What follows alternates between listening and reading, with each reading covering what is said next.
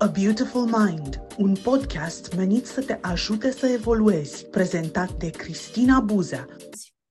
Uh, invitata mea este Delia și subiectul de astăzi m-am gândit să fie cel despre constelațiile familiale. Uh, dar ce vreau să vă spun este că Delia, din ce am înțeles, se ocupă și de metoda Espere, cred că se numește metoda Espere, să, da. să o lăsăm pe ea să ne povestească mai multe despre uh, ce, ce aduce în fața publicului uh, care ne ascultă. Și uh, după ce ne spune aceste câteva cuvinte despre ea, să vedem exact cam ce înseamnă aceste constelații familiale și să intrăm în subiect. În primul rând, mă bucur foarte mult că am primit invitația ta, Cristina. Uh, Delia Neda este numele meu și așa pot fi găsită și pe canalele de socializare, pe Facebook, pe um, Instagram, pe TikTok. Uh, vă invit să căutați numele meu complet, Delia Neda sau chiar Delia Elena Neda, așa apar pe Instagram. Iar uh, dacă pe aceste canale veți găsi o altă specializare a mea, în afară de constelații familiale și metoda Espere, vă spun că eu am și o altă carieră de succes, dar pe care acum îmi propun să o las pe locul 2 pentru a mă dedica acestei uh, noi, uh, acestui nou domeniu care mă pasionează foarte mult, domeniul sufletului, domeniul vindecării emoționale, Uh, ai menționat, Cristina, despre metoda Espere și, într-adevăr, um, acela a fost momentul, descoperirea metodei Espere a fost momentul din viața mea care a um, declanșat foarte multă bucurie în mine și um, mi-a prins atât de bine acel moment, această metodă, încât m-am decis să mă specializez, să devin formator, practician, formator acreditat de Institutul Espere Internațional în această metodă Espere. Acest parcurs a fost unul destul de uh, laborios, cum îmi place să spun, adică și lung și dificil, destul de dificil. A durat patru ani și jumătate să devin uh, formator acreditat. Am, spe- am studiat așadar patru ani și jumătate metoda Espere. Ea este, uh, de fapt, comunicare relațională, este o pedagogie a comunicării punând accent pe relație mai mult decât comunicare, cum suntem probabil uh, obișnuiți să ne referim la a comunica doar la cuvinte, la nivelul cuvintelor. E vorba de a um, pune accent pe relațiile din viața noastră. Dar, iată, vom putea face un podcast separat despre metoda Espere. Ceea ce vreau eu să spun este că în acești patru ani și jumătate în care am aprofundat metoda Espere, am avut ocazia să observ cum, pe lângă tehnicile deja consacrate de vindecare emoțională, am să mă refer la acest termen generic, și în aceste tehnici includ psihoterapia, de exemplu, sau multe alte uh, terapii. Am avut așadar ocazia să văd că se poate și altceva. Și metoda Espere pentru mine a fost uh, atât de important de integrat și după aceea de transmis mai departe, pentru că o transmit în prezent, Uh, pentru că am văzut beneficiile pe pielea mea, în viața mea. Am reușit să mă poziționez altfel, să am altfel de atitudine față de cei din jur, uh, să vindec diverse răni, să diminuez suferința cauzată de rănile respective din trecut și multe, foarte multe alte aspecte. Însă rămăsese o zonă din mine pe care, într-un fel, nu reușeam să o accesez, să o înțeleg și să o vindec pe deplin. În cadrul uh, vizualizărilor folosind metoda Espere, există această zonă în care pot să mă duc în trecut și să văd situații neîncheiate de la vârste fragede. De asta se aseamănă cumva cu psihoterapia. Și eu, în decursul acestor ani, tot atingeam niște zone în care nu reușeam să dau de cap situațiilor, sen, ă, senzațiilor. Descopeream foarte multă suferință, foarte multă suferință, tristețe, doliu, într-un fel neexplicabile pentru mine. Eu fiind un copil, sau raportându-mă la copilăria mea, ă, un copil care nu a trăit traumele care, într-un fel, ar fi fost la baza acestei suferințe sau și era așa un fel de um, mister pentru mine de unde atâta suferință? De unde atâta tristețe? Tot căutam, eram convinsă că sigur e ceva pe acolo, de n-am găsit eu. Nu era. Și atunci, în momentul în care am descoperit și constelațiile familiale, am avut această revelație că, de fapt, nu erau ale mele, tristețile și suferințele respective, ci erau un model preluat pe linie maternă, linia femeilor din neamul meu. Era un modus vivendi pe românește, pe latinește spus, ehm, de a suferi, de a um, un fel de sacrificiu de sine, um, mă rog, ceva ce, în momentul în care mi-am dat seama că nu e al meu, a produs o foarte mare eliberare și de acolo am început să caut mai mult. Și constelațiile familiale pentru mine au fost uh, un fel de strat superior așezat pe stratul acesta de espere. Mi-a plăcut foarte mult și am devenit la fel facilitator, acesta este termenul folosit în România, facilitator de constelații familiale, astfel încât să pot să arăt și celorlalți beneficiile acestor metode, care au dat rezultate extraordinare în viața mea. Și iată-mă astăzi, transmițând uh, în ședințe individuale sau în ateliere, atât metoda espere cât și constelațiile familiale, organizând chiar un curs. Uh, am un uh, curs pe care îl susțin, îl predau, în care pre, prezint și metoda espere într-un modul și constelațiile familiale în alt modul și fac consiliere în, folosind aceste două metode în separat, adică ele nu sunt combinate, dar uh-huh. separat eu cred că se și combină, foarte, se, cum se cheamă, se completează foarte bine una pe cealaltă. Am uh-huh. atât despre parcursul meu profesional de până acum.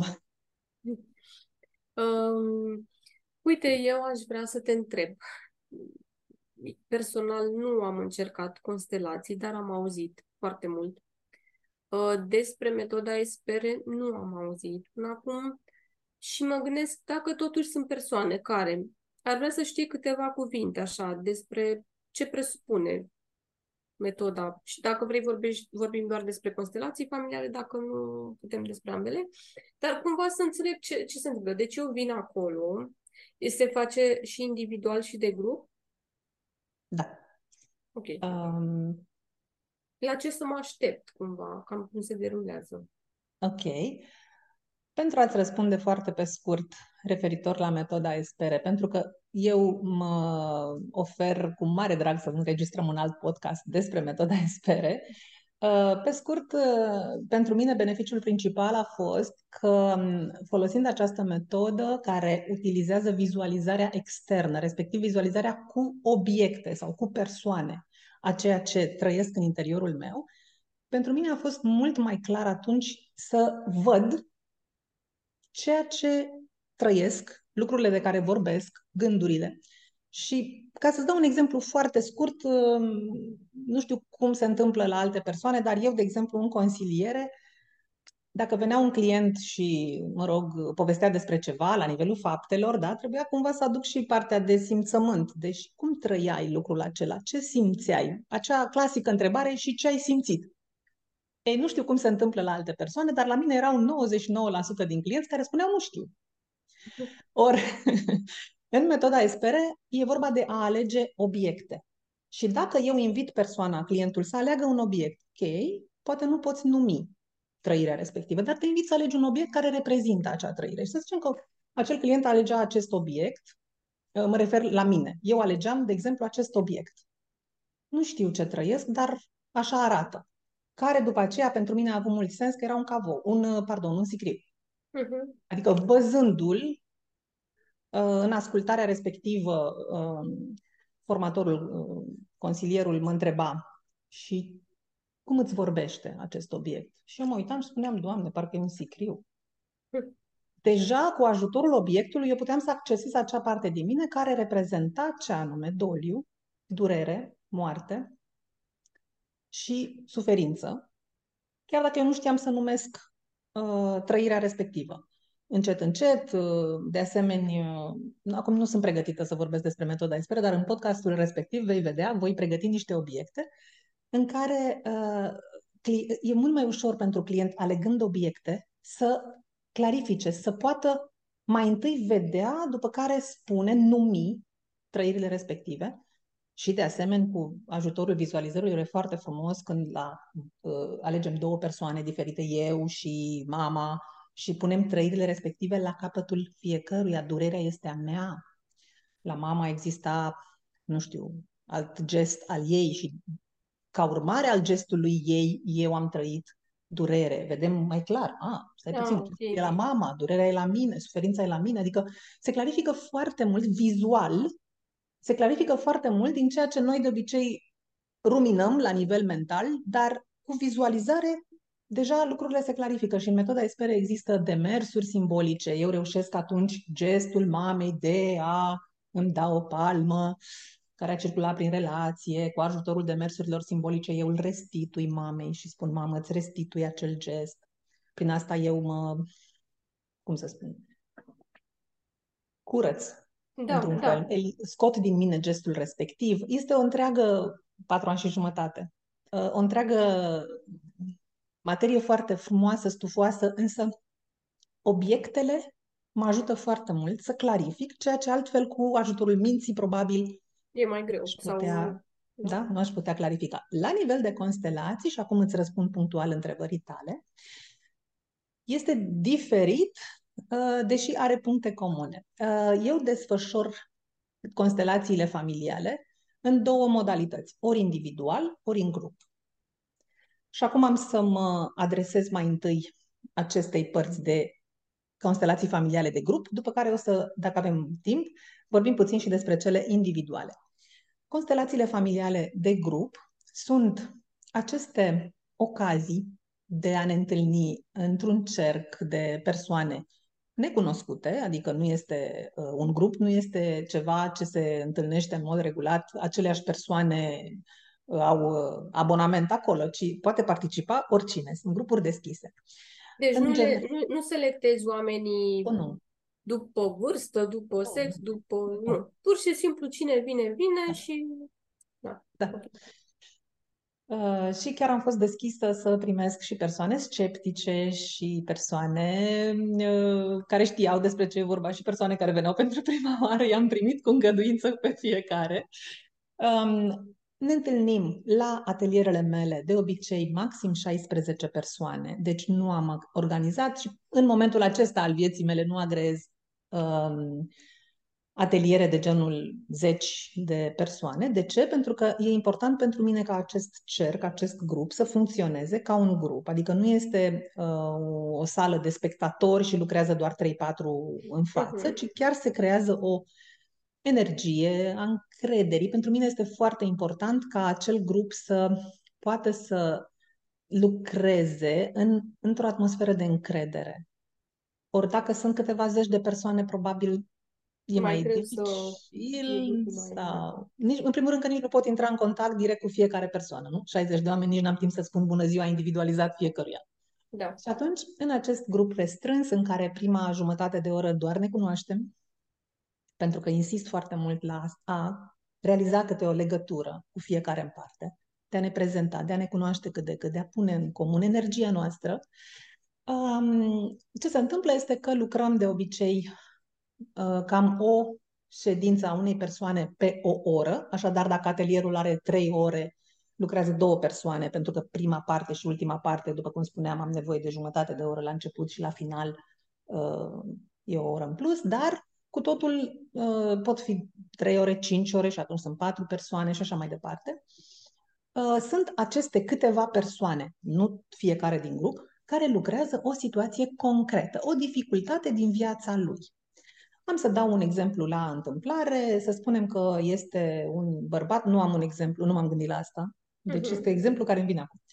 Să zicem că este un bărbat care um, are o dificultate um, relațiile lui de cuplu, să spunem, uh, nu durează foarte mult timp. Voilà.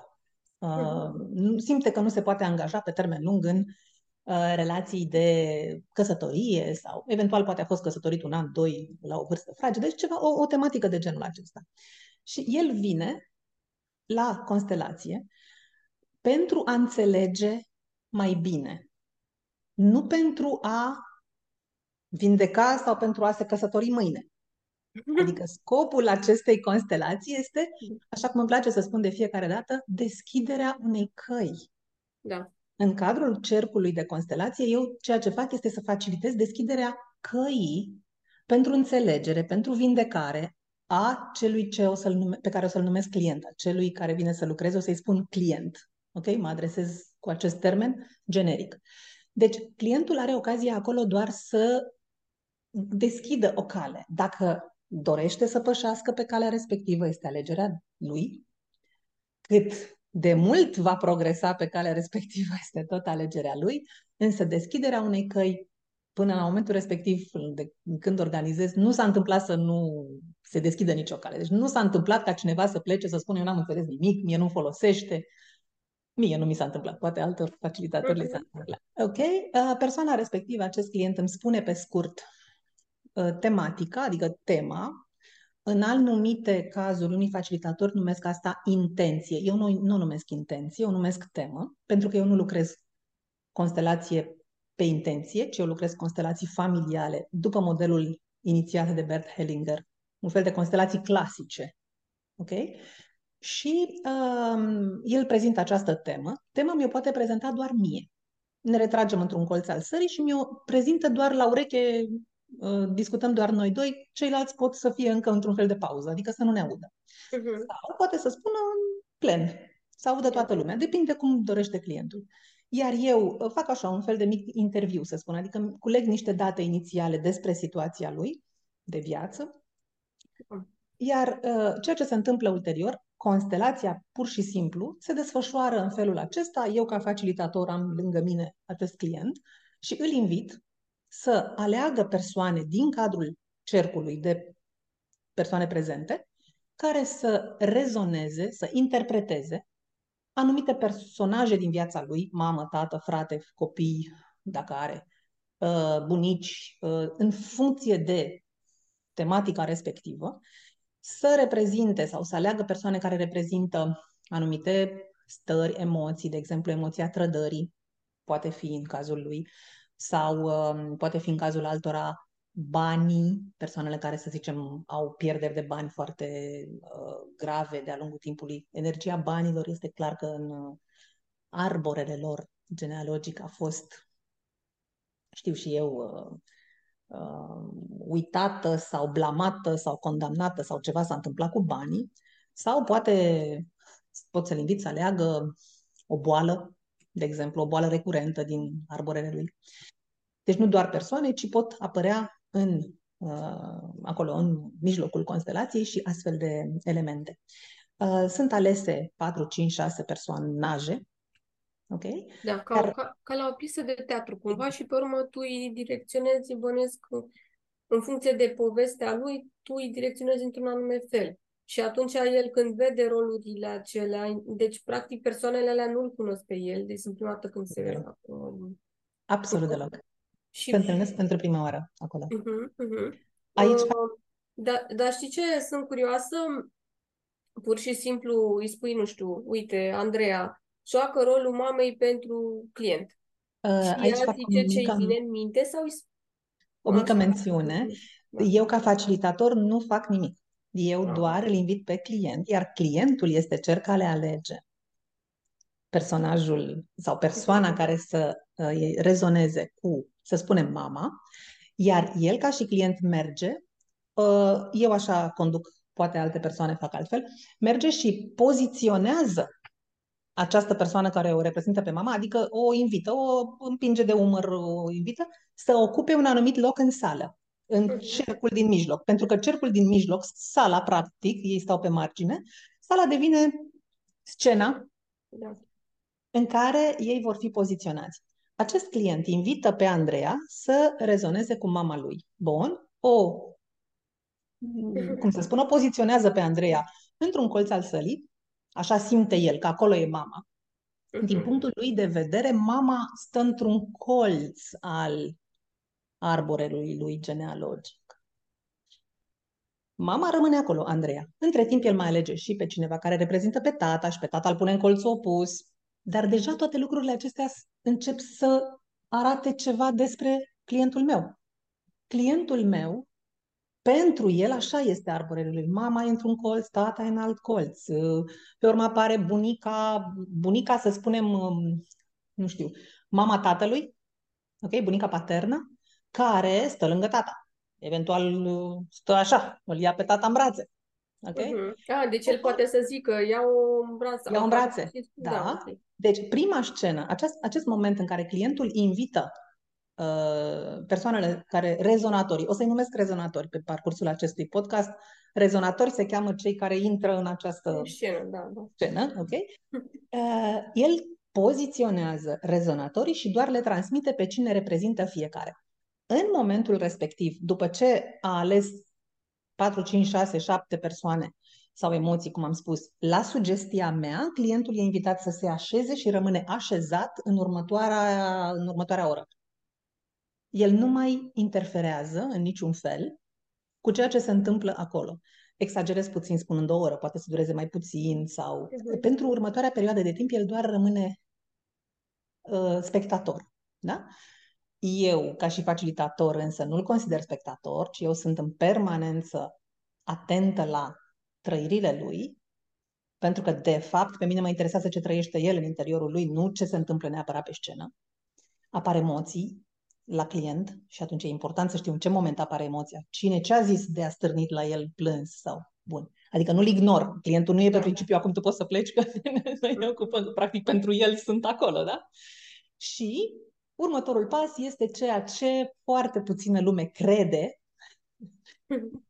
este procesul de rezonanță, o să-i spun astfel, deși termenul este puțin uh, incert, uh, folosirea lui e incertă în limba română. Andreea începe să se comporte în exact felul în care se comportă mama clientului. Sunt studii, dar, uh, bineînțeles, uh, nu științific realizate pe această temă se cheamă câmp morfogenetic, ceea ce se accesează în momentul respectiv. La nivel de câmp energetic suntem conectați fiecare, asta probabil că este o informație pe care o pot accepta mulți oameni. Însă, în momentul în care ne adunăm 10 oameni acolo și petrecem jumătate de oră înainte de a porni acest proces, deja noi între noi începem să rezonăm într-un anumit fel. Părerea mea, Delia, este că ceea ce se transmite acolo este de fapt energia clientului meu prin aceste personaje, adică Andreea începe să rezoneze nu la nivel de spirit cu mama clientului, ci el de fapt rezonează cu ceea ce clientul trăiește despre mama lui. Uh-huh. Deci, deci cumva la nivel energetic cel care interpretează pe mama simte ce îi transmite clientul, da? da și exact. fără să nu știu de unde vine și pur și simplu mă port ca mama lui. Exact. De un... deci, exact. Da, deci, da, de asta eu personal am pornit și m-am avântat în studiul constelațiilor, pentru că la început eram și eu reticentă la zona de accesare spirite. Deci când am crezut că, ok, facem voodoo, ne așezăm aici, ne legăm de mâini și ne o chemăm pe bunica, mm, am zis, nu știu dacă e de mine. Mm, poate da. fi și este o zonă pe care iarăși o îngădui, o accept, o apreciez chiar la cei care reușesc să facă spiritism. Dar nu era pentru mine. Eu am spus, eu nu o să invoc, nu-mi place, nu e ok să invoc eu niște spirite. Așa încât pentru mine constelațiile au fost foarte ușor de acceptat când am văzut că de fapt nu invoc niciun spirit, pentru că în scena respectivă la un moment dat încep să apară străbunicii. Uh-huh. Eu invit pe client Uh, să aducă și pe bunicul și pe străbunicul. Dacă Chiar tematica dacă se pretează, poate, pe care adică... categoric el nu i-a cunoscut, dar aminte noi, dar aminte cei prezenți, el nu i-a cunoscut, dar ne gândim, de multe ori clientul chiar spune, dar nu l-am cunoscut. Și eu chiar încep să spun, știi, bunicul a avut un tată, ne gândim cu toții pe planeta asta, adică da. chiar dacă nu l-ai cunoscut, adu-l în scenă. Da? Și acel uh, străbunic când apare în scenă, de fapt, de ce fac lucrul acesta? Pentru că la un moment dat, ceea ce se întâmplă pe scenă decurge în felul următor. La început, rezonatorii de care spuneam au 30 de secunde, un minut la dispoziție pentru a intra în rol, cum uh, spun eu, în sensul de ei nu fac mare lucru, ei doar repetă. Eu acum reprezint pe mama lui Xulescu. Da. Și atât. Deci nu am nevoie să facă uh, știu și eu, incantații, nu au nevoie să facă absolut nimic. Și iarăși primesc des întrebări de genul și dacă nu o să simt nimic? Da, e și asta o chestie. Asta este o întrebare clasică, adică nu s-a întâmplat atelier să nu fie cel puțin 3-4 și dacă nu o să simt nimic. Și de fiecare dată le spun, în primul rând, acceptă sau pornește deschis la lucru că poate nu simți. Și 90% din cazuri încep să simtă. Mhm. Iar cei care 10% să spunem, adică acele cazuri în care nu simt nimic, ce să vezi, Cristina dragă? Reprezintă persoane din neam care nu simt nimic. O mamă închisă, blocată emoțional. Un tată detașat complet, care nu-și arată sentimentele, care nu simte nimic, dar de fapt el nu că nu simte nimic, clientul nu simte că tatăl lui simte. Deci este Da, da. blocat traseul. Și atunci eu chiar le spun rezonatorilor, e perfect. Nu simțiți? Nu simțiți. Și clientul o să spună, e exact ca tata. Deci exact așa face tata, nu simte, nu zice, nu vorbește. Mhm. Deci, indiferent ce apare pe scena aceasta, este util clientului pentru a vedea și în momentul acela el, practic, ce face este că se extrage puțin în afara problemei respective, tematicii de viață, privește ca un spectator asupra propriei vieți, propriilor um, sisteme create la el în, în familia lui sau în um, uh, legăturile acestea din arbore și de pe scaunul acesta altfel vede lucrurile. Și următorul pas care este? După ce ei încep să rezoneze, ei nu se mai simt confortabil în loc, nu se mai simt confortabil în locul în care au fost amplasați de client. Și încep să aibă propriile atracții, pentru că asta este de fapt inițială, scena inițială este percepția clientului, în care el a rămas blocat toată viața. Okay? El a crezut toată viața că mama nu are o interacțiune bună cu tata. El a crezut toată viața că tata este blocat emoțional. El a crezut, asta este percepția lui cu care vine la constelație. Okay? Dar oamenii aceia încep atunci să aibă o dinamică. Și de asta m- mai există acest, acest mit al faptului că rezonatorii trăiesc, uh, știu și eu, uh, experiențe catarsice, cum îmi place mie să spun. Adică nu știu cum fac alții. Sau știu, dar uh, nu, eu nu procedez așa. Nu știu cum fac alți facilitatori.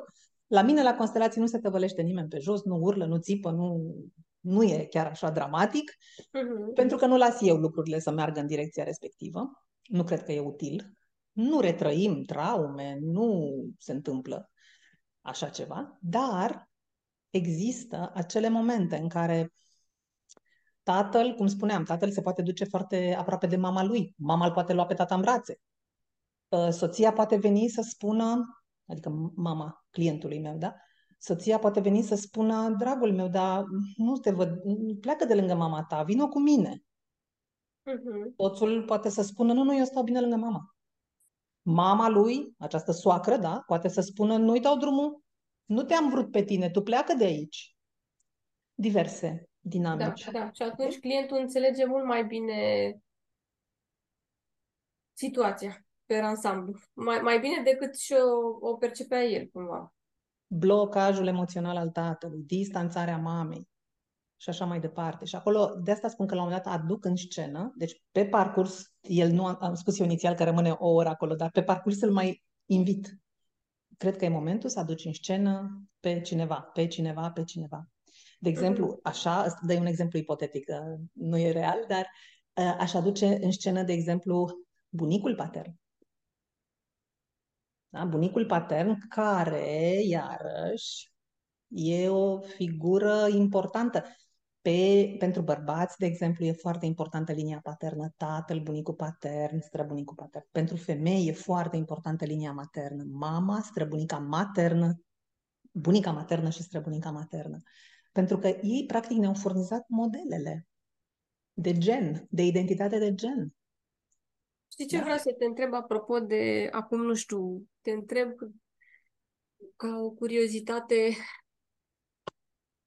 Um, crezi că așa se poate explica prin chestia asta? Nu știu, să zicem că eu sunt femeie și mă port mai masculin. Mhm. Și atunci se poate explica și chestia asta prin aceste constelații în sensul de pentru că eu de fapt mi-am luat mai mult rolul de tată sau bunic sau nu știu cum, adică poți, poți să explici uh, situațiile astea? Da. Prin, prin așa? Sunt, uh, eu le-aș explica la nivel teoretic, să spun, dar uh-huh. când faci o constelație personalizată, deci când da. persoana, să spunem Cristina ar veni și ar face această constelație, la fel, eu te-aș invita să alegi mama, tata, bunicul, bunica, depinde uh-huh. uh, care ar fi tema mai precisă, iar acolo s-ar vedea mult mai clar. De ce? Da, da. Poate să fie, de exemplu, dar pot fi, astea sunt posibile piste, da? Le, uh-huh. le spun la nivel teoretic. La nivel teoretic, poate să fie, de exemplu, Cristina este unicul copil al familiei, uh, părinții nu s-au înțeles foarte bine, mama a, într-un fel, probabil a Uh, simțit lipsa soțului ei și Cristina a urcat pe post de partener Soț. pentru mama. Da. Da. Și atunci okay. ea se comportă mai băiețos pentru a suplini ceea ce mama nu primește de la soțul ei, sau poate au despărțit, sau poate mă rog, deși Cristina nu se simte natural și normal cu lucrul acesta, dar, și acum mulțumesc pentru mingea aruncată la fileu, în constelații, de fapt, tot ceea ce apare și eu pe asta pun foarte mult accent, apare dragostea. Deci aș vrea să spulber mitul acesta cu constelațiile egal suferință. Constelațiile egal dragoste și iubire și fidelitate. Copilul și de fiecare dată copilul preia din iubire și din fidelitate ceva din arbore, adică din palierele de mai sus. Da dar el preia pentru că el trăiește dragoste. Am văzut de atâtea ori situații în care vin pe persoane care spun eu, eu cu tata, eu niciodată nu vreau să mai văd pe tata în viața vieților mele, de alea, situații în care niciodată never ever. Și la finalul constelației se duc și îmbrățișează persoana care îl reprezintă pe tata. Orice copil simte dragoste pentru părinții lui, așa încât această eliberare, putem să o numim iertare, este un cuvânt mare, da. iarăși mă suprapun pe anumite credințe și... da. da, este foarte multă iertare și este eliberarea dragostei. Dacă eu ca și copil, natural, am nevoie să-mi iubesc ambii părinți, am această nevoie, este o nevoie de a mă conecta la ambii arbori. Iar mama mea divorțează de tatăl meu, eu ca și copil sunt obligat să fiu părtinitor. Dar asta pentru că așa mă, pentru că sunt incapabil. La momentul acela eu sunt incapabil să arăt mamei că o iubesc fără să-l judec pe tata, tatălui că-l iubesc fără să o judec pe mama. Sunt incapabil. Și atunci depinde care e mai puternic dintre părinți, care smulge copilul mai repede sau mai, mă rog, și atunci ajung să fiu părtinitoare, adică să mă, cum să spun, să fac bloc comun cu mama împotriva tatălui, dar eu ca și copil sunt jumătate mama, jumătate tata. Și în momentul acela, pentru că o iubesc pe mama, nu, nu-i pot spune, mama, știi, dar eu nu-l, eu nu-l urăsc pe tata. Poate tu-l urăști. Că, na, a fost soțul tău și tu ai avut ceva de împărțit de el, dar eu, eu nu pot să-l urăsc. De ce? Îmi imaginez că mama m-ar Certa, nu i-ar conveni. Certa, da, afară din casă, eventual, și nu mai am unde să mă duc. Iar la tata, chiar dacă mă duc, mă duc cu frică deja, pentru că mama mi-a băgat în cap și mă duc la tata cu frică, ori eu nu pot să mă raportez cu frică la jumătate din mine, la tatăl meu. Astea sunt, am adus aici în discuție o tematică foarte specifică legată de cuplurile despărțite. Dar, într-un arbore, pentru că aceste constelații au legătură cu arborele. Chiar așa, o să putem pune cumva un, o, o, un cover page, o pagină undeva în care se spune constelațiile familiale au legătură cu arborele genealogic. Nu cu stelele. Constelațiile familiale, ca și termen, folosesc acest termen de constelații care se suprapune în limba română pe constelațiile stelare, din, da. la nivel de zodii, probabil, horoscop sau ceva legat de stele. N-au nicio legătură. Ele au legătură doar cu modul în care a, a, arborele, membrii din arbore, la un moment dat sunt așezați în structura noastră ca un fel de rețea, ca un fel Da. de constelație. Și pe unii din ei îi ținem mai aproape de noi, adică sunt cumva mai aproape, sunt alții mai distanți față de noi, da, din perspectiva fiecăruia dintre noi. Și aici, iarăși, pot să aduc în discuție energia acelor persoane care sunt excluși, energia exclușilor din arbore. Care ne influențează cumva, adică dacă...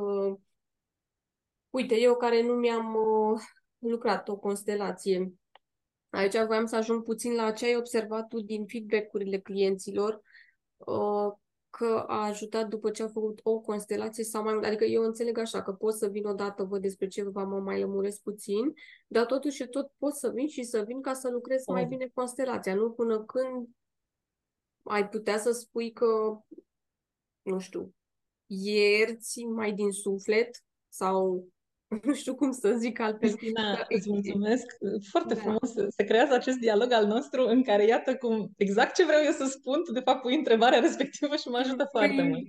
Da. Aud foarte des întrebarea sau formularea să-mi lucrez o constelație. Și mă pune în dificultate pentru că una la mână nu e o constelație, e ca și cum ne-am duce la terapie. Da? Și, ce, și acum eu fac ședința de terapie. E un proces. Mhm. Da. Adică nu mă duc odată să lucrez, să, să fac o ședință de... Poți să mergi să faci o ședință de terapie.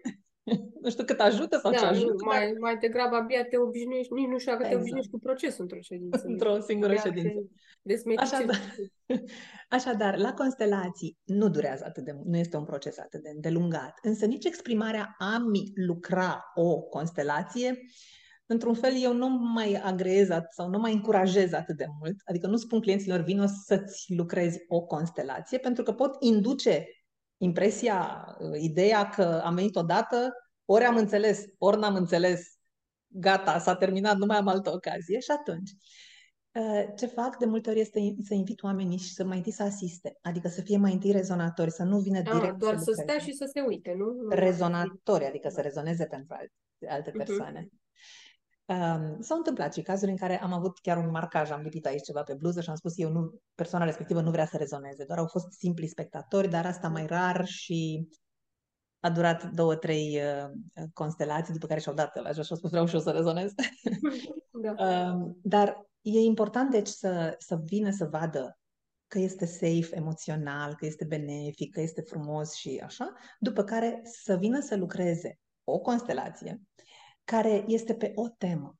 Așadar, uh, cum spuneai și tu, nu e ca și cum lucrezi constelația vieții cu totul, ci Da, da, lucrezi da, pe da. o temă. Da. De exemplu, uite, eu dacă aș veni, mi-aș lucra tema, cred că iertare, pot să spun, În relație cu cine? Sau cu în ce? relație cu XYZ, vedem.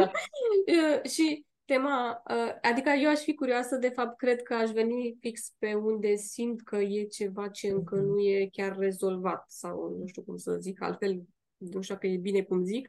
Uh, Oricum. Că- Pentru că uh, chiar voiam să te întreb apropo de constelații.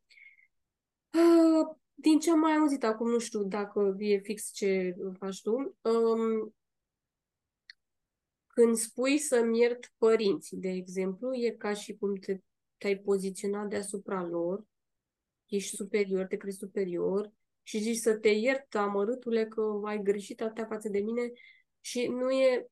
Asta vreau să te întreb prima dată dacă e, crezi că, cum să zic, dacă ceea ce spun e corect, nu știu, din punct de vedere al constelațiilor.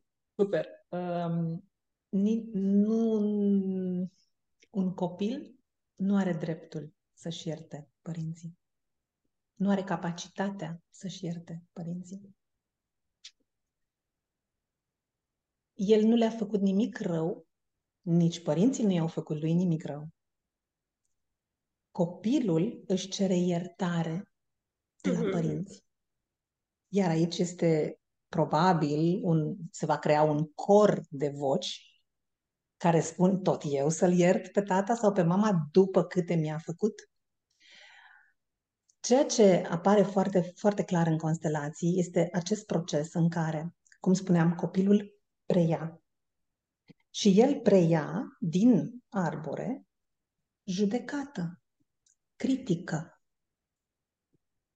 El ajunge să critique și să judece. De ce?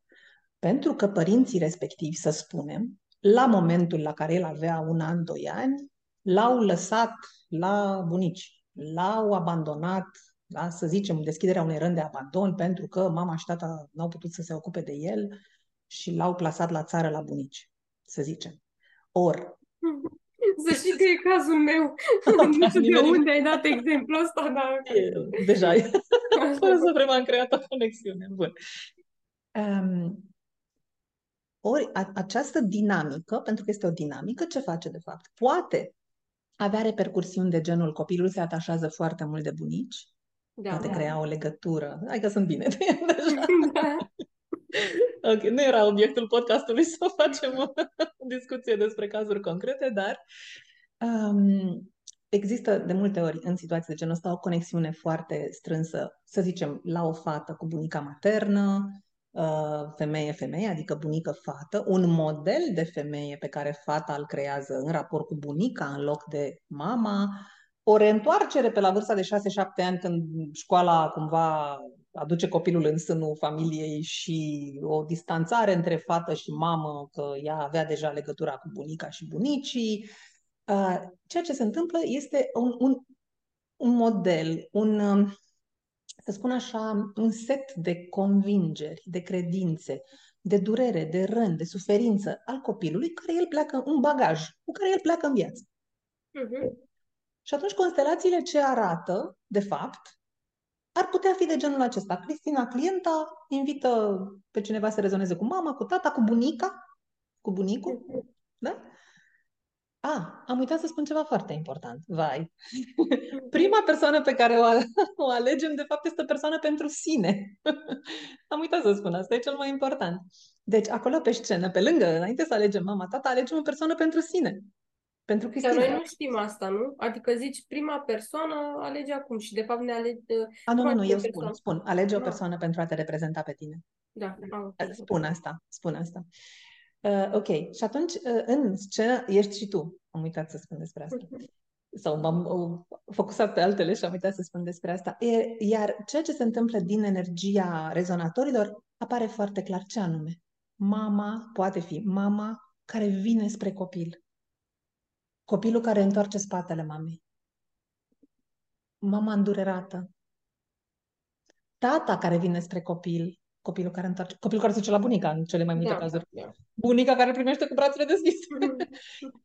și în constelație este foarte simplu pentru că mama, mama nu vine să-și ceară iertare la copil. Ci copilul însuși descoperă că de fapt mama a vrut să vină. Da, sau vine. El să primească, da. Doar că el n-a putut la vârsta de un an jumate să înțeleagă ce înseamnă job. Ok? Mama trebuia să meargă la un job pentru a câștiga niște bani, pentru a plăti un apartament, pentru, pentru, pentru. El a, a rămas doar cu gestul de a mă duce la bunica și de a mă părăsi. Uh-huh. Și în constelație am vorbit așadar de ce se întâmplă pe uh, această scenă între acești participanți, dar partea cea mai importantă, să spun, sau eliberarea uh, umplerea cu iubire a golurilor se produce în a doua fază a constelației, în care eu propun fraze vindecătoare, pe care de data aceasta se le spună Cristina Reală. Deci, conduc constelația până într-un anumit punct în care consider eu ca și facilitator că este punctul energiei maxime pozitive, după cum repet, spun, eu la mine nu e cu tăvălel pe jos, de dar dacă, dar dacă unul dintre cei care joacă rolul începe să spună vorbe grele. Nu ți s-a întâmplat? ba da. Că...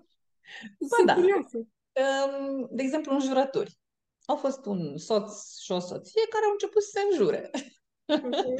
și a fost funny, adică... Da, deci nu îi întrerupi, îi lasă joace rolul, ca să da. nu creezi nu știu ce energie. Da, nu a fost atât de grav cumva, dar uh, client, ta era o femeie, s-a amuzat, s-a amuzat teribil și a zis nu doar că ei se înjură, aceleași cuvinte le folosește tatăl. Vai. Deci exact aceleași cuvinte le folosește tatăl meu față de mama mea. Pentru ea a fost amuzant. Cei doi s-au și, se amuzau și ei cum reușesc să scoată exact asta la iveală.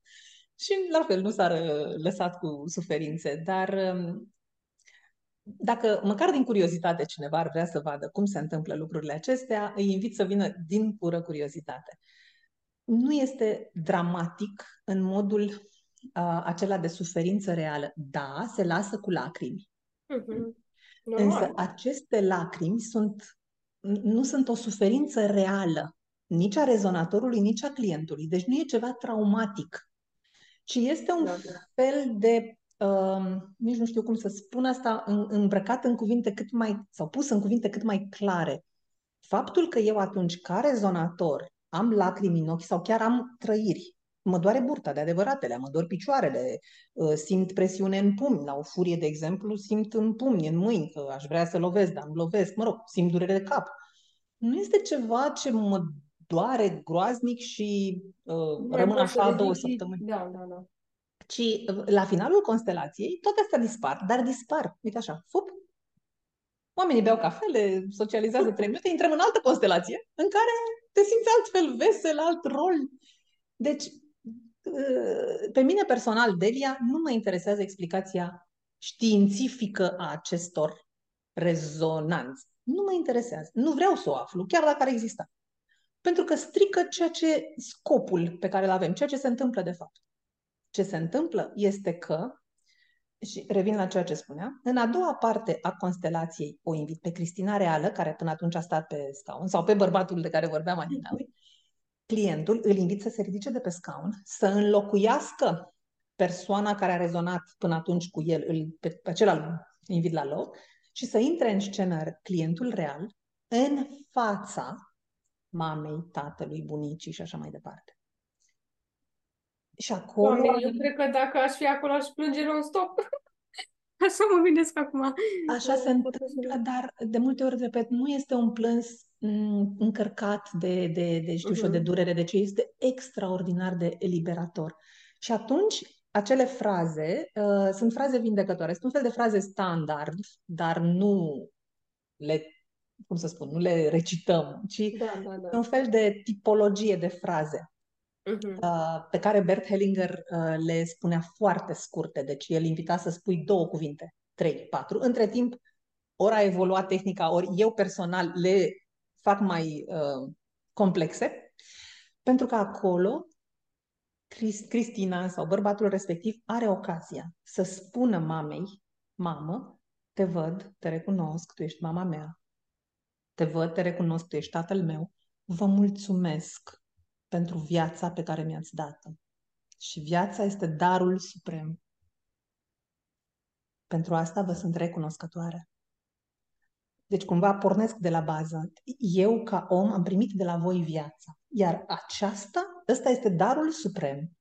Indiferent că după aceea eu am adăugat tot felul de ranchiună și Da, da, da, da. judecată și... Dar eu de la voi am primit acest dar.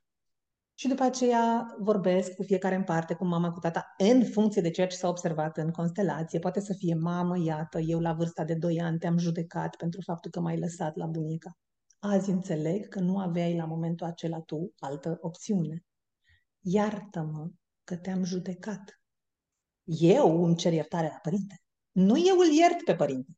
Cum Da. spuneai, eu nu vin de sus, nu mă poziționez de sus deasupra lui. Da, mamă, te iert. Da. Nu. Ci eu, ca și copil, te-am judecat pe tine, deși nu aveam acest drept. Pentru că, indiferent ce crede lumea, în general, nu există părinte care să vrea răul copilului. Probabil că și cei care, nu știu, zic așa, cazuri din astea mai extreme, părinți care și-au violat copiii sau i-au pus, l-au supus la diverse abuzuri, m- nu știu. E clar că și cei care au făcut asta, cum să zic, ei au ajuns să fie abuzatori, nu s-au născut abuzatori. Și atunci, din start, dacă privești chestia asta, probabil că înțelegi mai mult Da. situația. Iar viitoare. într-o constelație, iarăși, personajul care ar fi rezonator pentru tatăl abuzator, acel personaj ar arăta clar suferința acelui tată. acel tată Mhm. n-a ajuns acuzator dintr-o fericire extraordinară, ci dintr-o durere foarte mare a pierderii, probabil, bunicii, adică mamei lui, a cine știe ce alte abuzuri de la tatălui. Adică acolo este, m, repet, cine vine la constelații poate să vadă, se vede foarte clar. Mhm. Și se mai vede, de exemplu, faptul că probabil acel tată dorea apropiere față de fiica lui. El chiar așa credea și așa vedea că a ajuns până la urmă să comită un abuz sau mai știu și eu. Sunt situații extreme, nu știu, nu Da, vreau să da. interpretez, dar în constelații, eu repet, urmăresc firul iubirii. Și asta cred eu că poate să fie vindecarea emoțională de care are nevoie clientul.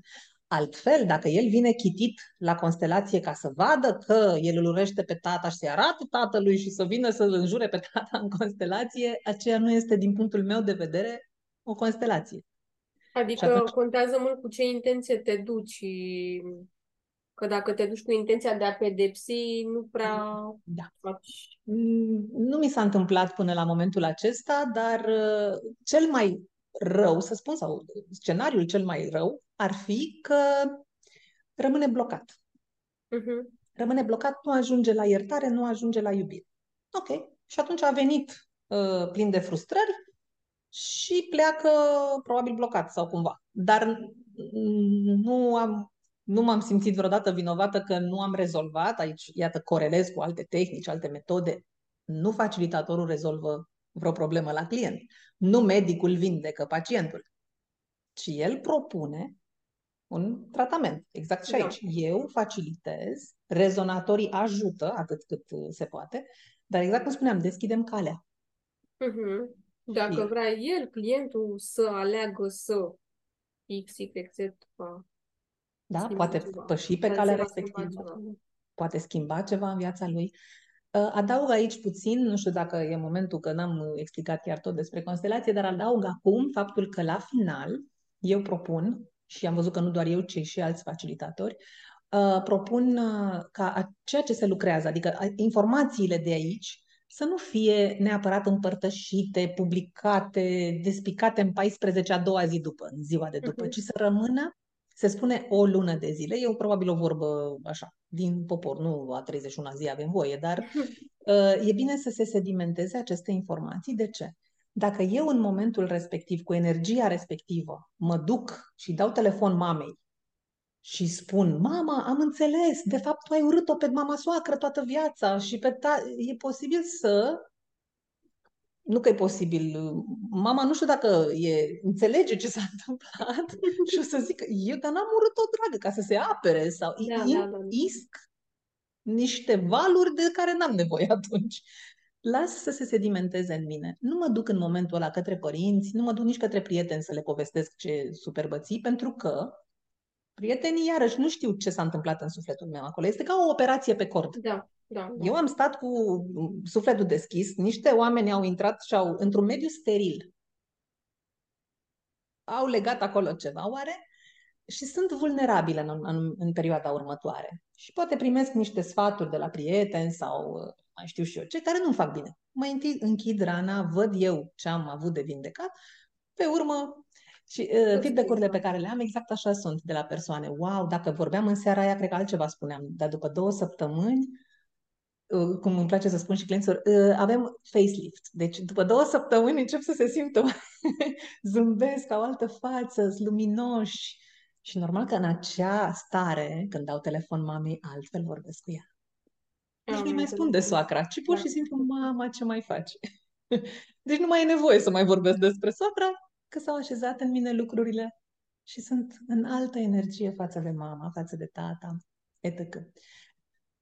Acum, Ai, eu... ai anumite recomandări în afară de a nu spune, adică, nu știu, s-a întâmplat să primești feedback de la oameni care au fost în constelații și care au zis, uh, uite, după constelație, nu știu, nu, nu, nu neapărat ceva pe pozitiv, nu știu, simt Da. o, ceva, Da. o greutate. Și atunci tu le recomanzi, nu știu, ceva anume să... Da, sunt destul de dese, adică dese însemnând cam, nu știu, 2-3 oameni din 10. uh, După o constelație au diverse stări. mai puțin plăcute, în sensul de dureri de cap, să zicem, o amețeală, o, um, o stare generală de, nu rău, rău, da, așa, o stare generală de... Mai diferită față de ce ar fi. Diferită, da, probabil neplăcută. și pentru că ei cumva au conștientizat în sfârșit Da. dinamica, ca să zic Atunci, așa. eu ce le recomand, punctual ceea ce le recomand și chiar le scriu, pentru că în, cons- în uh, atelierele pe care le desfășor la final chiar le spun, luați legătura cu mine, deci nu sunt o persoană care am venit, am livrat ceva și nu ne mai vedem, luați, scrieți-mi, vorbiți-mi, țineți-mă la curent cu ce se întâmplă. Și atunci chiar le scriu. Uh, Ce le propun punctual în momentul acela este să accepte și le propun fraze și le spun, vorbește cu durerea ta de cap ca și cum ar fi o parte din tine. Te văd, te recunosc, ești durerea mea de cap, te accept. Mhm. Ai venit să-mi arăți ceva pe care eu acum încă nu-l pot vedea, Da. dar îți mulțumesc că ai venit. Ești un semnal de alarmă pentru mine, că ceva în mine e răscolit și poate merită să fie abordat, accesat. Pentru că dacă este cazul rezonatorilor să plece cu astfel de stări, pentru că și rezonatorii pot pleca cu astfel de stări, este clar că rolul pe care l-au, uh, unul din roluri, de obicei rămân după o, una din constelații. Că ei îmi spun, mă doare capul după constelația nu știu cui, în care am Mhm. interpretat rolul de, da. Da. E, uh, ei preiau atunci ceva din problematica persoanei pe care o interpretează sau a clientului în raport cu, de genul, uh, persoană care este mamă de băiat și este aleasă pentru rol de mamă de băiat, clientul e băiat, ea joacă rolul mamei băiatului, da? Și e clar că ea are aceeași problematică cu fiul ei, în cadrul constelației n-a rezonat din postura ei personală, ci din postura mamei clientului, dar și-a dat seama că, oh, Doamne, așa fac și eu cu fiul meu. Oh, bine, și-a dat seama, nu și-a dat încă seama, Da, dar da, da, da, da. la nivel inconștient, adică durerea de cap sau ce ar putut, este un semnal de alarmă. Hello, și tu faci la fel. Mhm. Și atunci, dacă privește cu îngăduință aceste semnale ale corpului, pentru că eu consider că aceste uh, somatizări sunt semnalele corpului. Corpul vrea să spună ceva, dar nu în limba română sau în altă limbă, că nu știe limbă. El doare corpul. Da. Da. Asta vrea să spună. Spune hello, a- ocupă-te puțin de mine. Și iată, acum e un moment bun, acum ai înțeles. Sau mm, ai, ar fi bine să înțelegi, ai ocazia să înțelegi.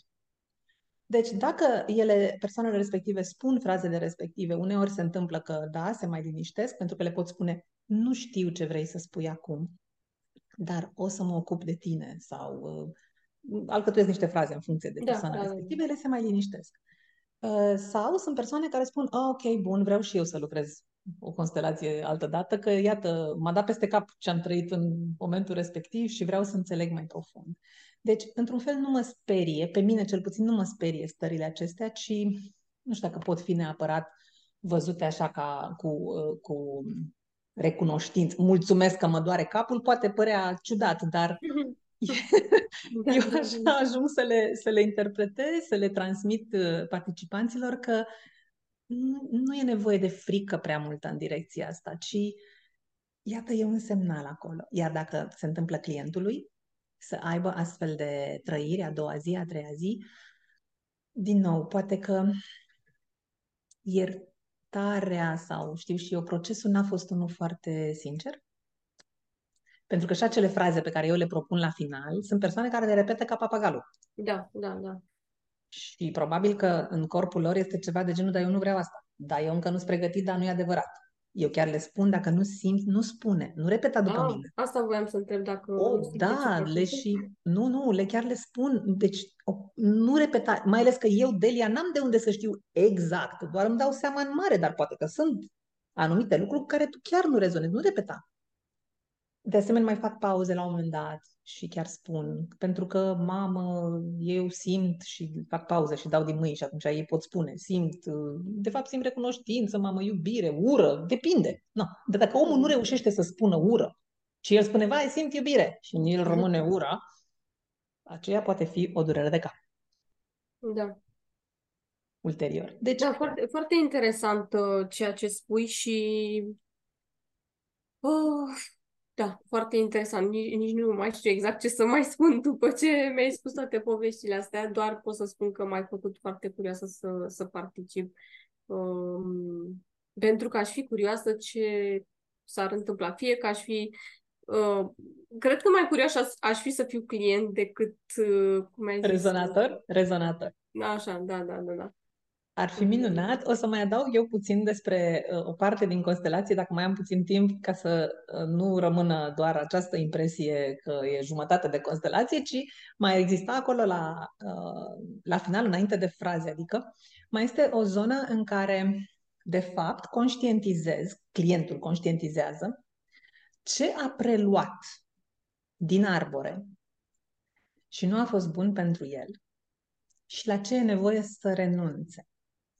Și aici mă refer... exemple, da. Uh-huh. Aici mă refer, de exemplu, um... ok, dau exemplul meu. Cel mai la... Mă tot gândeam uh, la exemple din constelații sau la, dau clienți, dar de ce să aduc în discuție alții? Îți dau exemplul meu personal. Eu am preluat un model, de exemplu, de uh, femeia muncește Uh, femeia se sacrifică pentru progres, pentru muncă, pentru dezvoltare, pentru femeie egal muncă, pe mhm. scurt. Ăsta e modelul preluat de la mine pe linie mhm. maternă de la străbunica. Eu am identificat o legătură cu străbunica mea maternă, se cheamă un fir roșu, așa.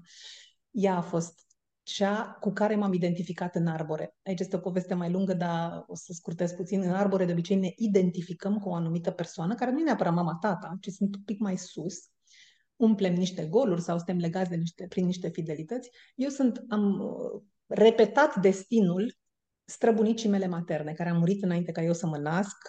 Iată, iarăși un indiciu foarte bun, când cineva și încheie un destin, următorul născut cumva preia ștafeta. Uh-huh. Așadar, Delia a preluat această ștafeta a străbunicii materne. Uh, fata ei, bunica mea maternă, la rândul ei a fost uh, foarte apropiată de mama ei, a dus și ea ștacheta, ăsta, ștafeta, pardon, și a ridicat ștacheta destul de sus. Ok? Uh, mama a preluat și mama, dar eu nu de la mama am preluat modelul, ci direct de la bunica, fiind crescută de bunica. Cert este că eu duc standardul, am dus cel puțin, slavă cerului cu constelațiile familiale, am dus standardul femeia muncește și l-am ridicat, pentru că uh, asta face de fapt copilul, în dorința de a-și mulțumi părintele, face tot ce poate și arată dragostea prin recompensarea părintelui. Da? Iar eu am zis ce ați muncit voi e nimic, să vedeți ce muncesc eu. Ca să le arăt dragoste, am intrat în acest model de femeia care muncește. Și mi-a luat foarte mult timp. Respectiv, prin constelația abia am reușit să identific exact ce era cu acest motor al meu, că de asta am lăsat cariera de care spuneam că există, de o găsiți pe, dacă dați numele, căutare după numele meu, mă veți găsi după altă calificare și ocupație. Acea carieră eu am lăsat-o pe planul 2, pentru că aceea reprezenta pentru mine muncă, foarte multă muncă. Nu că această carieră acum n-ar reprezenta muncă, dar este muncă de plăcere, e altceva. Deci a, a fost nevoie pentru mine să las povara muncii în grija femeilor din arborele meu care și-au asumat-o sau au cărat-o, nu știu dacă s-au, și-au asumat-o și ele, dar da, măcar da. la ele am identificat-o și să o las acolo. Este un proces foarte complex, nu știu dacă dificil, dar complex sigur este acela de a căra o povară împreună cu niște membri din arbore, adică bunică, tu te zbați și muncești toată ziua? Păi eu nu o să pot să stau așa, pe bancă, și să mă uit la tine cum tu muncești de dimineață până seara și eu nu stau și mă uit la televizor. Nu pot, fac și eu. Pentru că te ajut, pentru că eu cred, ca și copil, că dacă te ajut pe tine, ție ți este mai ușor. Adică duc povara împreună cu tine, crezând că ți este ție mai ușor. Povara muncii are logică, dar dacă ar fi povara tristeții, de exemplu, bunica e tristă că e văduvă și sunt și eu tristă. Duc povara împreună cu ea, crezând că e mai ușor și ce se vede în constelație, de fapt, este că e o dublă tristețe. Bunica oricum rămâne tristă din motivele ei, mai pic și eu victimă colaterală în această tristețe, care nu ajută pe ea niciun fel. Da?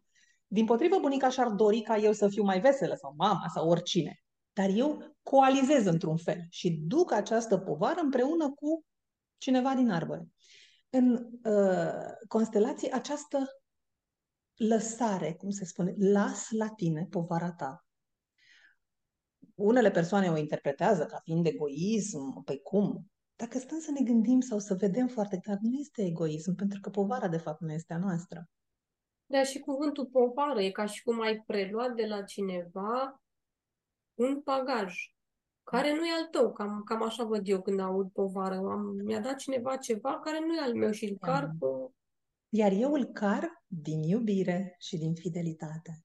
Din iubire pentru persoana respectivă și din dorința de a-i fi, de a arăta că sunt fidelă și că uh, îl ajut să care ceva ce e al lui și ceva ce îl întristează. În constelație se vede foarte clar, de exemplu, bunica sau care tot spune, nu căra tu, tu fii fericită. Adică n-a apărut vreodată în constelație bunica care zică, cum adică, mi le lași și mie? Nu. Din potrivă, oamenii aceia se vede că își doresc, pentru că dacă stăm să ne gândim, Cristina, toate generațiile de oameni, gândindu-ne de la 1910, ei munceau pământ. Pentru ce? Pentru a-și hrăni copiii. Pentru ce? Pentru a le fi mai bine copiilor. Da, da, corect. Și fiecare generație, noi acum muncim ca să facem bani, ca să cumpărăm copiilor noștri da. tot ce e mai bun și să-i dăm la școli bune. Deci, părintele își dorește ca cel mic să aibă o viață mai bună decât el. Cine se limitează și nu are o viață mai bună? Copilul. Copilul este cel care se limitează, se încarcă cu poveri. Um, aici este o discuție foarte largă. Există mhm. nevrozele, nevroza socială, de clasă, de exemplu. Dacă eu ajung să trăiesc mai bine, pentru că am posibilitatea, pentru că am da. un job care mi-aduce mulți bani, la un moment dat încep să mă limitez. Pentru că te simți acest... vinovată că tu da. trăiești mult mai bine decât exact, familia decât ta, părinții. nu? Sau ceva. Da, da, da, da, da. da. Și uh, la fel, constelațiile ajută foarte mult și pe, pe zona aceasta, în care realizez, conștientizez că le pot lăsa acolo o frază care e foarte frumoasă în constelații. Fac asta pentru mine, nu împotriva ta, bunica sau mamă. Nu fac mhm. împotriva ta, ci o fac pentru mine. Și asta mă eliberează și pe mine și pe bunica. Bine, în da. mod simbolic pe bunica, pentru că nu, mai, nu fac asta chiar în dialog cu ea. Poate, de exemplu, nu mai trăiește. Uh-huh. Dar, uh, eu plec mai departe în viață fără povara aceea, tristeția muncii sau, mă rog. Și pentru că nu am discutat despre sesiunile individuale, îți propun să zic două vorbești despre ele. Da. Uh, ceea ce se întâmplă la grup, iată, este foarte frumos pentru că beneficiem de rezonatori, dar în individual nu există decât clientul și cu mine. Și acolo aleg obiecte, folosesc aceeași metodă cu obiecte. Clientul Doar, alege... Ok, deci în loc de, da, participanți sunt obiectele și atunci, obiectele. Cum, cum ai spus mai devreme, dar uh, sunt curioasă, deci când, când e în cabinet cu tine, alege ce ai tu în cabinet și când e online, alege ce are prin cameră sau cum? Da, da, da, da, da. Și când uh, invit să aleagă ce are prin cameră, mai există situațiile în care n-am nimic prin cameră. Există această replică, mm. după care zic, ok, nicio problemă, alege și încep să aleagă mouse-ul, uh, o lumânărică, o ce mare, un pix, un ceva pe acolo, pentru că există de fiecare dată obiecte, dar alegerea lor are un sens. Mm-hmm. Are un sens. Și iată, de exemplu, fenomenal cum uh, o persoană care se simte uh, tristă, viața s-a terminat, așa, un, dar nu e depresie. Apropo, nu lucrăm cu persoane care au uh, un diagnostic psihiatric sau care au tulburări, uh, nu. Mm, eu nu lucrez. Uh-huh. Uh, deci doar cu persoane sănătoase din punct de vedere psihic. Dar o persoană care are, să spunem, această stare de tristețe, nu este o depresie uh, diagnosticată sau profundă, gravă, și poate să aleagă o lumânare pentru a se reprezenta pe sine, o lumânare care n-a fost niciodată aprinsă. Uh-huh. Da? Care nu are lumină. Și poate să ajungă, de exemplu, să vadă că există un doliu neîncheiat. Există persoanele care, atunci când moare cineva din arbore, la care au ținut foarte mult, par, o să spun aceste cuvinte, practic se îngroapă odată cu ele. Uh-huh. Și lumânarea lor, viața lor nu arde, nu are lumină. Pentru că ele... Deci, um, Uh, știi ce aș fi eu curioasă la un moment dat? Cred că mi-ar plăcea, dacă vrei, aș fi tare curioasă să facem, nu știu dacă faci așa ceva, chiar te întreb, uh, dacă ai făcut vreodată, adică uh, constelația asta de grup se poate face și online. De exemplu, dacă noi ne propunem, nu știu, peste o săptămână facem un workshop, constelație de grup online. Poți să faci, adică uh, și poți să faci, din ce înțeleg. Eu pot. Poți, așa. Eu dacă pot clienții, pentru că sunt lucruri foarte intime. Ah, care ok. Reală. Și atunci, dificultatea pe care am întâlnit-o până acum n-a fost din punctul meu de vedere sau tehnic sau uh, ce a fost din punct de vedere al disponibilității clientului De a se de deschide a față fi de alții, 100% deschis, știind că materialul respectiv e înregistrat și vizualizat ulterior, probabil, judecat, interpretat. Mm. Până la urmă discutăm despre niște finețuri Și nu intime. poate și nici, nici nu, nu e recomandat, de exemplu, dacă există aceste frici. Deci nu poți să lucrezi cu camera închisă și cu nume fals, nu? Mm, Ca nu să știu. zici că totul La asta crezi. nu m-am gândit. La asta nu m-am gândit. Uh, Probabil ce aș putea să fac și am observat că deja au început să se uh, să existe astfel de înregistrări, să fie decupat materialul. Adică Mhm. persoana să accepte să fie făcut public, sau, dar să fie înregistrat tot și după aceea Da. decupat la nivel așa de, de film, ca să nu aflăm cu totul, ci doar să Totul vedem cine e frânturi. sau, da. Să Mhm. nu se poate reproduce cu totul povestea, să nu poate ieși la suprafață chiar problematica, Mhm. uh, ci să apară anumite frânturi pe aceste puncte esențiale de care noi am vorbit aici. Așa ceva probabil, da, Da, da, eu da, îmi da. propun pe viitor să fac asta, dar, repet, m, online cu totul, dacă găsesc pe cineva disponibil, poate că o să facem și așa ceva. Deocamdată n-am găsit. Um, pentru că acolo, exact cum am spus, este o operație pe cord. Este, nu știu, cine și-ar expune povestea lui, de fapt expune și povestea familiei lui. Mhm. Nu știu dacă și acolo se Da, simte da, da, da. confortabil cu Da, asta. Este de încercat, eu zic că cred că nu este, cum să spun, uh, stai că nu vine cuvântul, nu degeaba mi-a venit ideea asta, ca Da, să da. zic așa. Da, eu, eu, bine, cel puțin e o curiozitate de-a mea, dar uh, am întâlnit situații în care în alte tipuri de terapii oamenii s-au deschis ușor, ușor și Atunci înseamnă că am lansat această intenție și Da. această idee și iată, pornind de astăzi, o să mă gândesc și eu mai profund, o să fac și propuneri și sper să... E adevărat, um, în momentul în care arăt și clar, arătăm cu un caz concret, e m- altă situație decât dacă vorbesc doar eu sau avem doar feedback-urile participanților. Sunt de acord Da. cu tine, ar fi mult mai clar. Până atunci însă, iată, cine își dorește poate să participe la o sesiune de grup, la o sesiune individuală. Mai fac o mențiune. Eu sunt specializată și în analiză transgenerațională, așa zisele genograme. Adică pot să fac o analiză a arborelui în care să uh, punctez, să aduc mai clar clientului așa un fel de, de spotlight asupra Mhm. anumitor persoane, cum am fost eu, de exemplu, marcată de străbunica mea, uh, poate ajuta, pentru că dacă lucrez o constelație cu o persoană direct, vreau să rezolv o temă specifică și alege obiectele și le pune, eu n-ajung să cunosc tot arborele. Și Da. de multe ori nu ies, să zicem, la suprafață. Deci dacă tematica este una mai largă, mai profundă, propun o analiză transgenerațională. O ședință care, care acoperă și această analiză și o constelație durează cam pe la trei ore, trei ore și jumătate chiar. Mhm. Însă pf, aceea este de o, cum să spun, de un efect, de o Profunzime. încărcătură, pf, wow. Da. Și mm, cu mare drag recomand um, această, o să o numesc terapie, este la limită, da? Este o, o pseudoterapie, o, o pot numi unii, dar este ceva ce probabil știința nu a demonstrat încă. Uh, la nivel de, repet, cum intră un străin în uh, rezonanță, în energia unei alte persoane. Și, după cum am spus-o, o repet, eu nici nu-mi doresc să aflu. Da, vreau să fac o mică paranteză apropo de a crede și a nu crede. Spun ceva, poate ajută pe cei care ne vor urmări. La școala aceasta de coaching unde sunt eu și am făcut și tehnici din NLP, tot așa prin... Uh, se aseamănă de, într-o oarecare măsură ce spui tu aici cu ce am făcut noi. Și tot așa, bineînțeles, probabil fiecare dintre noi a fost sceptic.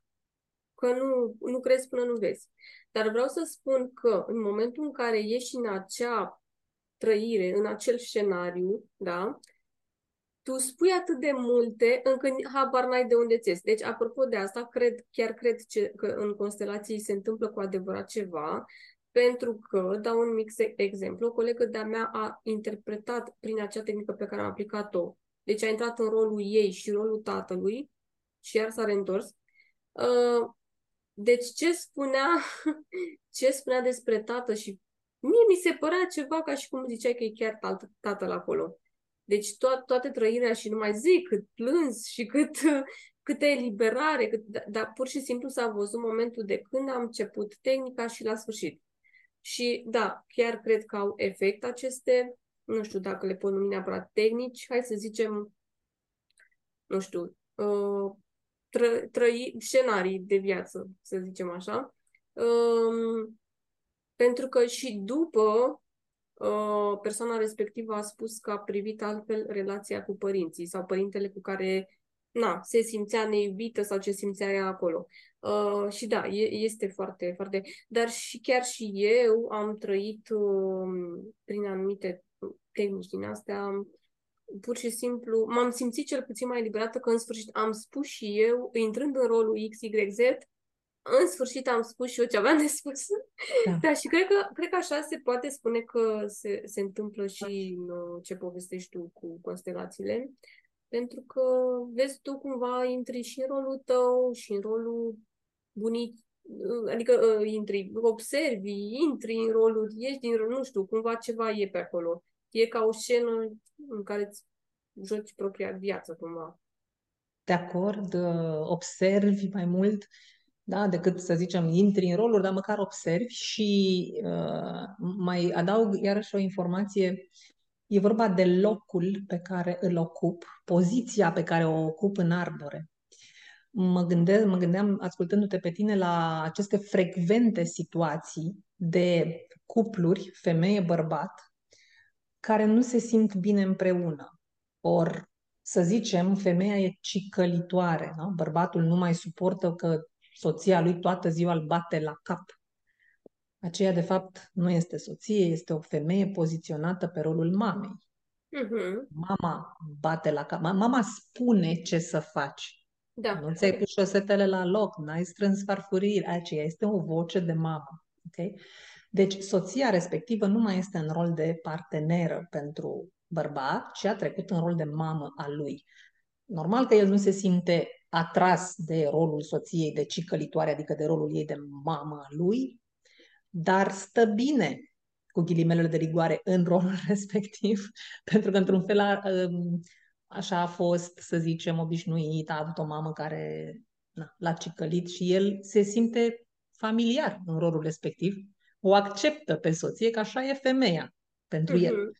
La rândul ei, femeia probabil nu se simte bine în relație cu soț pentru că nu-l vede ca pe un bărbat să se sprijine pe el, să se, să se um, cum să spun, sfătuiască cu el să fie la nivel egal, ci îl consideră ca pe un copil. Deci, deci cu alte cuvinte, spui că cine ar putea fi cicălitor, nu doar că intră în rolul la poate conștient sau nu de mamă, ci și intră și de nevoie. Asta înțeleg că spui. Da, pentru că această, el... această dinamică bărbatul într-un fel se poziționează acolo. Uh-huh. Îi convine, e obișnuit. Nu știu dacă îi convine, am pus ghilimele că se simte bine, că nu se simte bine, dar asta știe. Așa a crescut el, cu impresia că mama poate a fost foarte apropiat de mamă. Dar de asta spun că constelațiile aduc li, uh, clarificare și liniște și iubire. Pentru că într-o constelație în care cei doi, soțul și soția, se vede că uh, rezonatorii vor arăta asta. Rezonatorii vor arăta cum soțul se poziționează ca un copil, din gesturi, din... Încep ei. Efectiv, încep să spună, parcă, aoleu, parcă e mama. Vai de mine, face exact ca mama. Spune rezonatorul.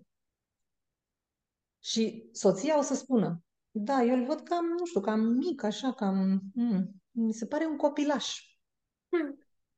Și atunci clientul, să spunem că acest bărbat ar fi clientul, clientul spune, e adevărat, eu nu m-am gândit niciodată că soția mea, de fapt, este poziționată pe rol de mamă sau eu o văd ca o mamă. Deci o simplă clarificare pe el atunci l-ar conduce pe calea de care vorbeam. L-ar conduce pe calea, păi stai puțin, hai să mă ridic eu mai sus, să fiu eu un bărbat, pentru că în momentul în care eu mă ridic puțin din postura de copil, ea nu va mai fi în postură de mamă, ci va, opa, se mai regla puțin, se, va, se balansează puțin, ea nu mai devine cicălitoare și se uh, așează fiecare pe rolul lui. Asta iarăși sunt fraze. De azi mă așez pe rolul meu. Fraze din acelea de care spuneam că invit să fie spuse la final.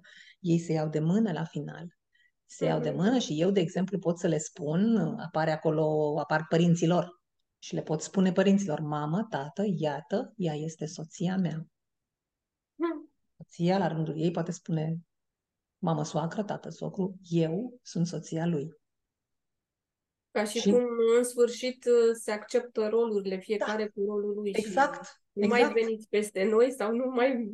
Da. da și sunt niște finețuri, adică niște fraze, niște bă, chestii foarte simple, dar simplu fapt că cei, da, repet, deja nu mai e rezonatoare, ar fi doar ea pentru că l-aș mm. introduce pe client. El însuși, el, clientul, ar intra acolo și ar ține de mână oamenii ăștia sau soția și ar lua de mână. Știi cum, Cristina, se întâmplă niște lucruri, încep să deodată îl vezi cum stă mai drept, cum e mai vesel, e mai plin de încredere în el. Deci, în secundele acelea se întâmplă ceva la nivel energetic cu el. Da. Și odată se poziționează și spune, da, te am lângă mine, ea e soția mea. Mm.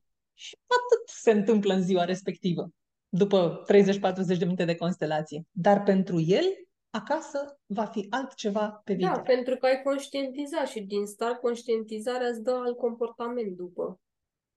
Eu așa zic, așa observ că se întâmplă și la mine. Cum am conștientizat o chestie, nu zic că mai sunt momente când poate, na, fluctuez, dar iar ți aminte, stai puțin că eu am rolul ăsta aici. Da, da. da, da. Totul se rezumă la iubire. Dacă e să concluzionez cu ceva și dacă e să-mi doresc să rămână cu ceva privitorii acestui podcast, este că, indiferent ce aud despre constelații sau ce mai văd prin alte părți, eu le conduc, le facilitez, urmărind ca la final clientul să simtă iubire, descărcare, poate nu neapărat iertare, căci acest cuvânt este, zic eu, nu știu, interpretabil ce înseamnă da. iertarea, dar dacă eu la final știu că nu mai judec, nu-i mai critic nici pe părinții mei, nici pe bunicii mei, nici pe copiii mei, nici pe frații mei, nu mai critic, ci accept și îngădui și mi-asum partea mea de responsabilitate. O altă parte din frază este cu această asumare a responsabilității. Îmi asum responsabilitatea. Într-un cuplu, de exemplu, în care doar celălalt e de vină, iarăși ghilimele, da? Dar cam așa se întâmplă. Într-un cuplu care se ceartă, doar celălalt e de vină. Acolo eu propun fraze de genul acesta. Îmi asum responsabilitatea faptului că te-am ales ca partener al meu. Și eu te-am ales pe tine la un moment dat și mi-asum mm. această responsabilitate astăzi. Și las la tine, mă rog, ce vine de la celălalt, dar e nevoie și de această asumare, că o fi celălalt, între ghilimele, de vină pentru tot. Dar cine l-a ales? Da, eu. sau cine îl păstrează. Sau cine, sau cine îl păstrează, da, eu. Da. Okay. Deci, eu îți um, mulțumesc foarte mult pentru, pentru tot ce ai spus și încă cred că o să notez pe foaie tot ce am a, a, cumva am conștientizat Uh, la tine foarte mult și, și rolul ăsta cu, când ai spus că ai preluat uh, rolul femeii care muncește, eu cred că mi se potrivește și mie. și tot ce ai spus aici cumva a rezonat mult de tot. Cu... Și sunt sigură că și cei care ne vor asculta au, vor descoperi lucruri cu noi. Um, și Ce vreau să spun este că dacă, um, cum să zic, după acest podcast vom primi cereri de a face ceva chiar și online, te voi anunța. Eu chiar sunt uh, uh, deschisă să facem și lucrul ăsta dacă vor fi și ei. Ah, uh, și dacă nu, ceva. Facem de, constelații de grup online. Da. Conduc constelații de grup online. Deci nu e ah. nevoie să... Online, da, da, da, funcționează foarte tare.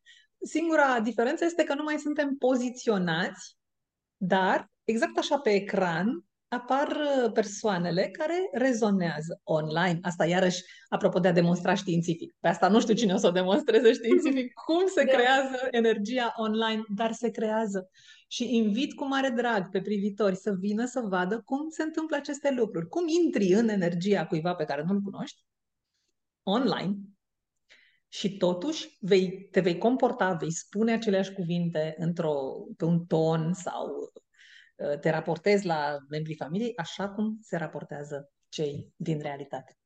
Și da. putem să încercăm dacă vrei online sau dacă nu să filmăm. Îmi place foarte mult propunerea ta, dar până atunci eu propun să sau invit să veniți să participați la atelierele pe care le organizez online, în sală, individual, cum vi se pare potrivit. Mă găsiți pe Facebook, uh, pagina mea profesională se cheamă Metoda Espere, Constelații Familiale, Vindecare Emoțională, minus Delia Neda. E un titlu lung, dar uh, le-am inclus pe toate. Da. Uh, sau puteți să căutați Delia Elena Neda, repet. Nu știu dacă mai există vreo Delia Neda, chiar nu să caut. Și acolo uh, găsiți și postări de la pagina mea profesională, puteți uh, scrie pe uh, Instagram, postez mai rar, dar postez și pe TikTok. Și totuși, cel mai bine ar fi, bine, ar fi să mă contactați pe WhatsApp, pentru că acolo sunt prezentă non-stop, iar numărul de telefon apare probabil pe toate aceste canale. Nu cred că îl putem nota noi aici, dar sau dacă da, putem voi, să notăm. după ce terminăm și edităm, voi nota ceea ce îmi dai tu să, ca să te contacteze, WhatsApp, okay. Facebook, orice ar fi și da. ne, ne mai auzim în curând Uh, la un alt podcast, sper eu, pentru metoda Espere, Espere. că sunt curioasă să văd Cu ce drag. se mai întâmplă și acolo. Cu drag! Îți mare mulțumesc! Drag. Eu îți mulțumesc, Cristina. A fost o mare plăcere pentru mine și um, apreciez foarte mult ceea ce faci. Îți mulțumesc că faci aceste lucruri, îți mulțumesc că mi-ai dat și mie ocazia să vorbesc despre mine și despre metoda constelațiilor familiale din perspectiva mea, adică în modul în care eu cred că o facilitez cât mai aproape de adevăr, adică de, de rădăcina ei, așa cum le-a gândit Bert Hellinger. Și sper să ne întâlnim cu bine. Îți mulțumesc mult, mult! Mulțumesc și eu!